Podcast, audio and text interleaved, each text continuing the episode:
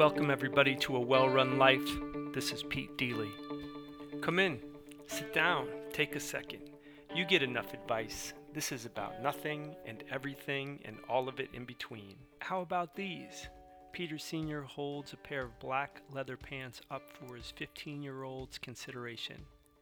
How about these? I reply with gray gym shorts in my hands. In the course of teenage history, this is the first and only time such an event ever occurred. How such stylish parents yielded such a plain child is mysterious. 26 years later, I buy my first pair of Doc Martens.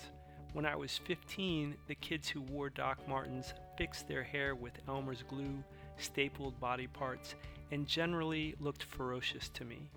At 43 years of age, minus a mohawk and staples, they just look like comfy, orthopedically helpful footwear. Though I lack it, I like style. I value it, even respect it. I think vanity is a good thing. Enjoy yourself looking good. Why the hell not? In a parking lot on the heels of seeing a ballet with his grandchildren, my dad strips down to his bare arms and shows me his second tattoo things have gone too far. I had joked that I was the last man in America to have an uninked body. Now the old man has lapped me twice.